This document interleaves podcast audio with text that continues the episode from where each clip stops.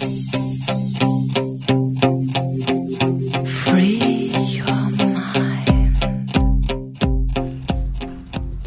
indische Karma-Begriff, ne, habe ich ja gesagt, wir gucken mal zum Karma. Der indische Karma-Begriff ist ja nicht, oh, ich mache irgendeinen Unsinn und dann äh, muss ich dafür bezahlen. Ne? Das ist so die, das ist die klassische Denkweise und vielleicht auch sogar in Indien verbreitet irgendwie bei Menschen, die da nicht tiefer drüber nachdenken.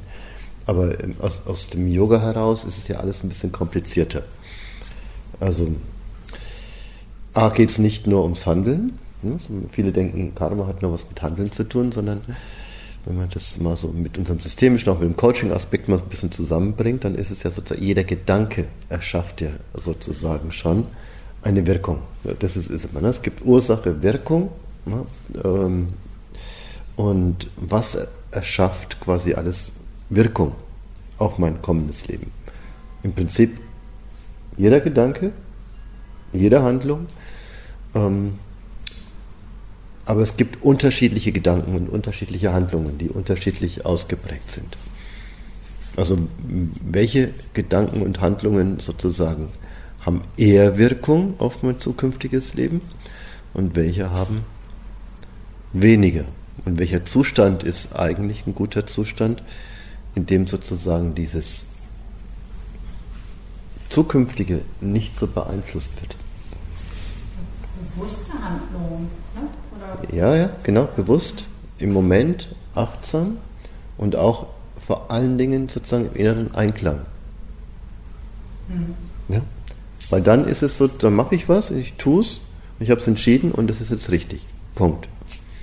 Also, das hat natürlich Wirkungen, klar, das hat Wirkungen. Jede Entscheidung, die ich treffe, hat Wirkungen. Ähm, aber es ist, sag ich mal, im Karma-Sinn dann nicht mehr Karma, sondern, weil dann ist es so und man hadert nicht mehr damit. Wenn du aber was entscheidest und sagst, ja, das ist nicht ganz richtig, und dann kommt die Wirkung, dann sagst du, oh Scheiße, hätte ich das doch anders gemacht, ne? so, ne? Dann ist es sozusagen, dann bist du im Karma. Wenn man, ich nehme mal diesen Begriff, es gibt, eigentlich ist es ein systemisches Denken, ne? so wie, wie ich das jetzt erkläre. Aber dieser Begriff Karma drückt es eben zum Teil ganz gut aus, wenn man das nicht so einfach sieht. Ne? Und dann, ach Gott, Mist, jetzt hänge ich da drin. Ja? Und dann bin ich wieder im Grübeln. Und dieses Grübeln wiederum erschafft neuronale Strukturen und diese neuronalen Strukturen zeigen sich dann an anderen Dingen wieder. Und damit ergibt sich sozusagen eine Kette, die da so stattfindet. Ja, alles, was du tust und mehrfach tust, ergibt eben neuronale Strukturen. Also use it or lose it.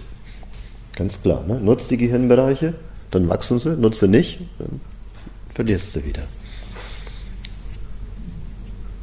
Ja, so wie ich wie ich erzählt habe, mein Nicht-Handeln zum Beispiel, mein Nicht-Handeln oder Nicht-Umsetzen dieser Ideen, was wir so hatten mit dem Haus und so, ne, hat schon Strukturen erschaffen in mir. Die sind schon geprägt.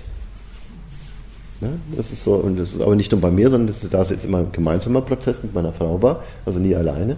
Ne? Das ist quasi in, auch sogar in unserem Beziehungsdenkprozess geprägt. Und äh, wenn man das so in, im größeren Maßstab sieht, dann sagt eben so die, die yogische Tradition, es gibt quasi so einen, äh, so einen großen Berg von, sag ich mal, bereitgestellten Karma, das sozusagen so hinter mir ist. Und ich kriege sozusagen für mein Leben auch eine ganze Menge mit, was ich hier abarbeiten darf. Das heißt, es ist nicht nur alles meins. Ne? So, man muss es gar nicht auf frühere Leben beziehen, man muss es einfach nur auf die Systemik beziehen, also die Muster der Eltern ne, die, und der Genetik und alles, das bringt ja schon genügend mit, was ich da irgendwie abarbeiten kann. Ja, und ähm, dann natürlich ist es auch das, was ich selber erschaffe, sozusagen. Auch das gehört in diesen Pool mit.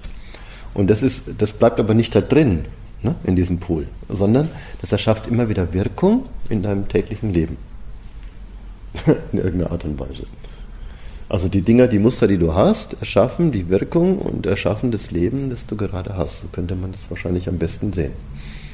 Und je mehr du unbewusst tust, handelst, umso mehr du sozusagen auch äh, nicht ganz mit dir im Reinen bist, umso mehr, mehr du sozusagen auch die Beziehungsstrukturen sozusagen auch zu viel übernimmst und musst, ne, also wo du nicht frei bist in dem Gesamtsystem, desto mehr Muster entwickeln sich. Also auch in den Beziehungsmustern. Das kann gut sein oder, oder negativ. Das ist erstmal ohne Wertung. Ne? Das erschafft Wirkung und das kann völlig in Ordnung sein.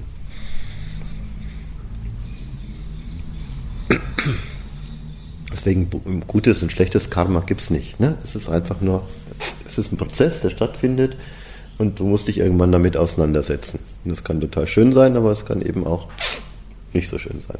Was wir natürlich als Coaches verändern wollen, sind die nicht so schönen Dinge, ne? logischerweise, die wir da abarbeiten, aber es geht so. Aber wichtig ist eben auch immer, und da sind wir auch da, ne? und das ist zum Beispiel auch deine Berufung, ne? zu sagen, wir wollen die Menschen wieder in, den, in diesen Moment bringen, wo sie eigentlich nichts Neues mehr erschaffen. Und in diesen Zeiten quasi ist es wie so, die die, die indische Kultur hat so das, das ähm, Bild von so Pfeilen. Ne?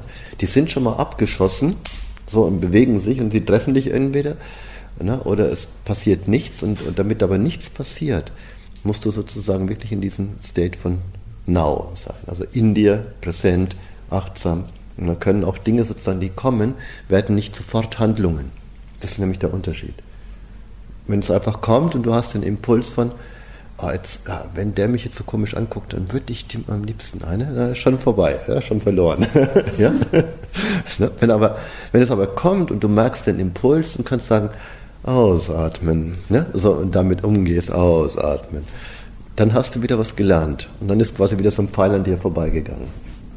Hast du gelernt, dass das quasi anders damit umgehen kannst. Und das nennt man Karma auflösen in der indischen Kultur der, auf jeden Fall in der yogischen, ne? indisches äh, stimmt nicht. In der yogischen Kultur. Das kann man gut mitnehmen jetzt vielleicht als Bild. Ja, ne? Ja, also einfach so. Ja, und dann laufen die so vorbei. Und das ist eben, sag mal, die, wenn man dann weiterdenkt, ne, die, die, das Yoga geht ja Richtung Erleuchtung, die wollen ja alle erleuchtet werden. Ne, also, dann heißt es eben, okay, ich komme bis zu dem Punkt, wo mich wirklich diese Dinge nicht mehr berühren. Und das sieht man tatsächlich ganz gut bei bei meditierenden Mönchen, die ganz viel machen. Ne? So, ähm, das geht bis dahin, dass wirklich körperliche äh, Reaktionen, die bei uns intensive Reaktionen auslösen, bei denen schon gar nichts mehr auslösen. Da gibt es den Pistolenschusstest, ne? Shut, Shut-Test nennt sich der oder sowas, Shotgun-Test. Ja? Da wird in etwa drei Meter Entfernung ein Schuss abgefeuert. Wenn das bei euch passiert, ne? geht eine Erregungskurve hoch, also, und dann, was war da, was ist das, was ist da passiert? Und dann kann das bis zu einer halben Stunde dauern, bis dieses Muster in deinem Gehirn nicht mehr sichtbar ist. Bei manchen sogar noch länger, die halten die Stresskurve den ganzen Tag. Deswegen, weil sie den Stress nicht abbauen können. Aber Mönche, die meditieren, es geht hoch und vielleicht eine Sekunde, zwei bis zu drei Sekunden später ist der komplette Bereich wieder abgebaut. Na, und das ist tatsächlich, das ist, das ist eigentlich das beste Bild davon. Und so ist es eben mit allen Dingen, die das auf uns zukommen. Na? Jetzt sind wir nicht Mönche, ne? wir haben doch eine andere Aufgabe in diesem Leben, als den ganzen Tag zu meditieren.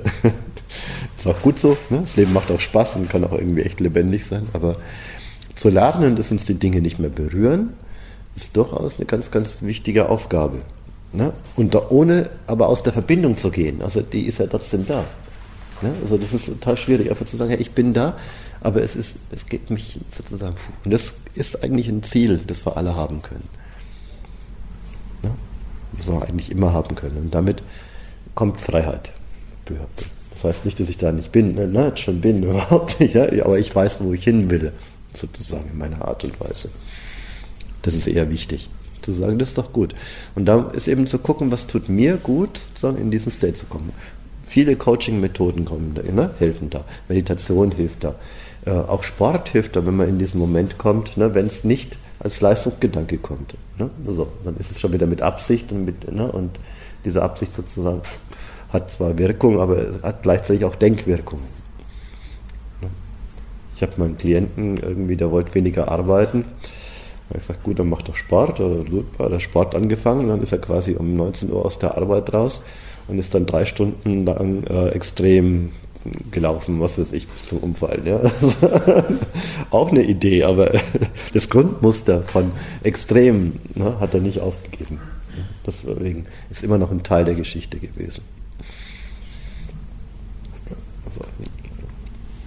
Hm. Und wir können natürlich auch an diesem Pool da hinten arbeiten, ne, der da ist. Dieser Pool, der nicht nur von uns kommt, sondern auch von unseren Ahnen. Und das wird eben jetzt so in den nächsten, ja, ab jetzt, so heute so ein bisschen der Drehtag, da beginnen wir mehr die systemische Welt noch mit zu öffnen. Und da wollen wir eben mehr dran arbeiten. You.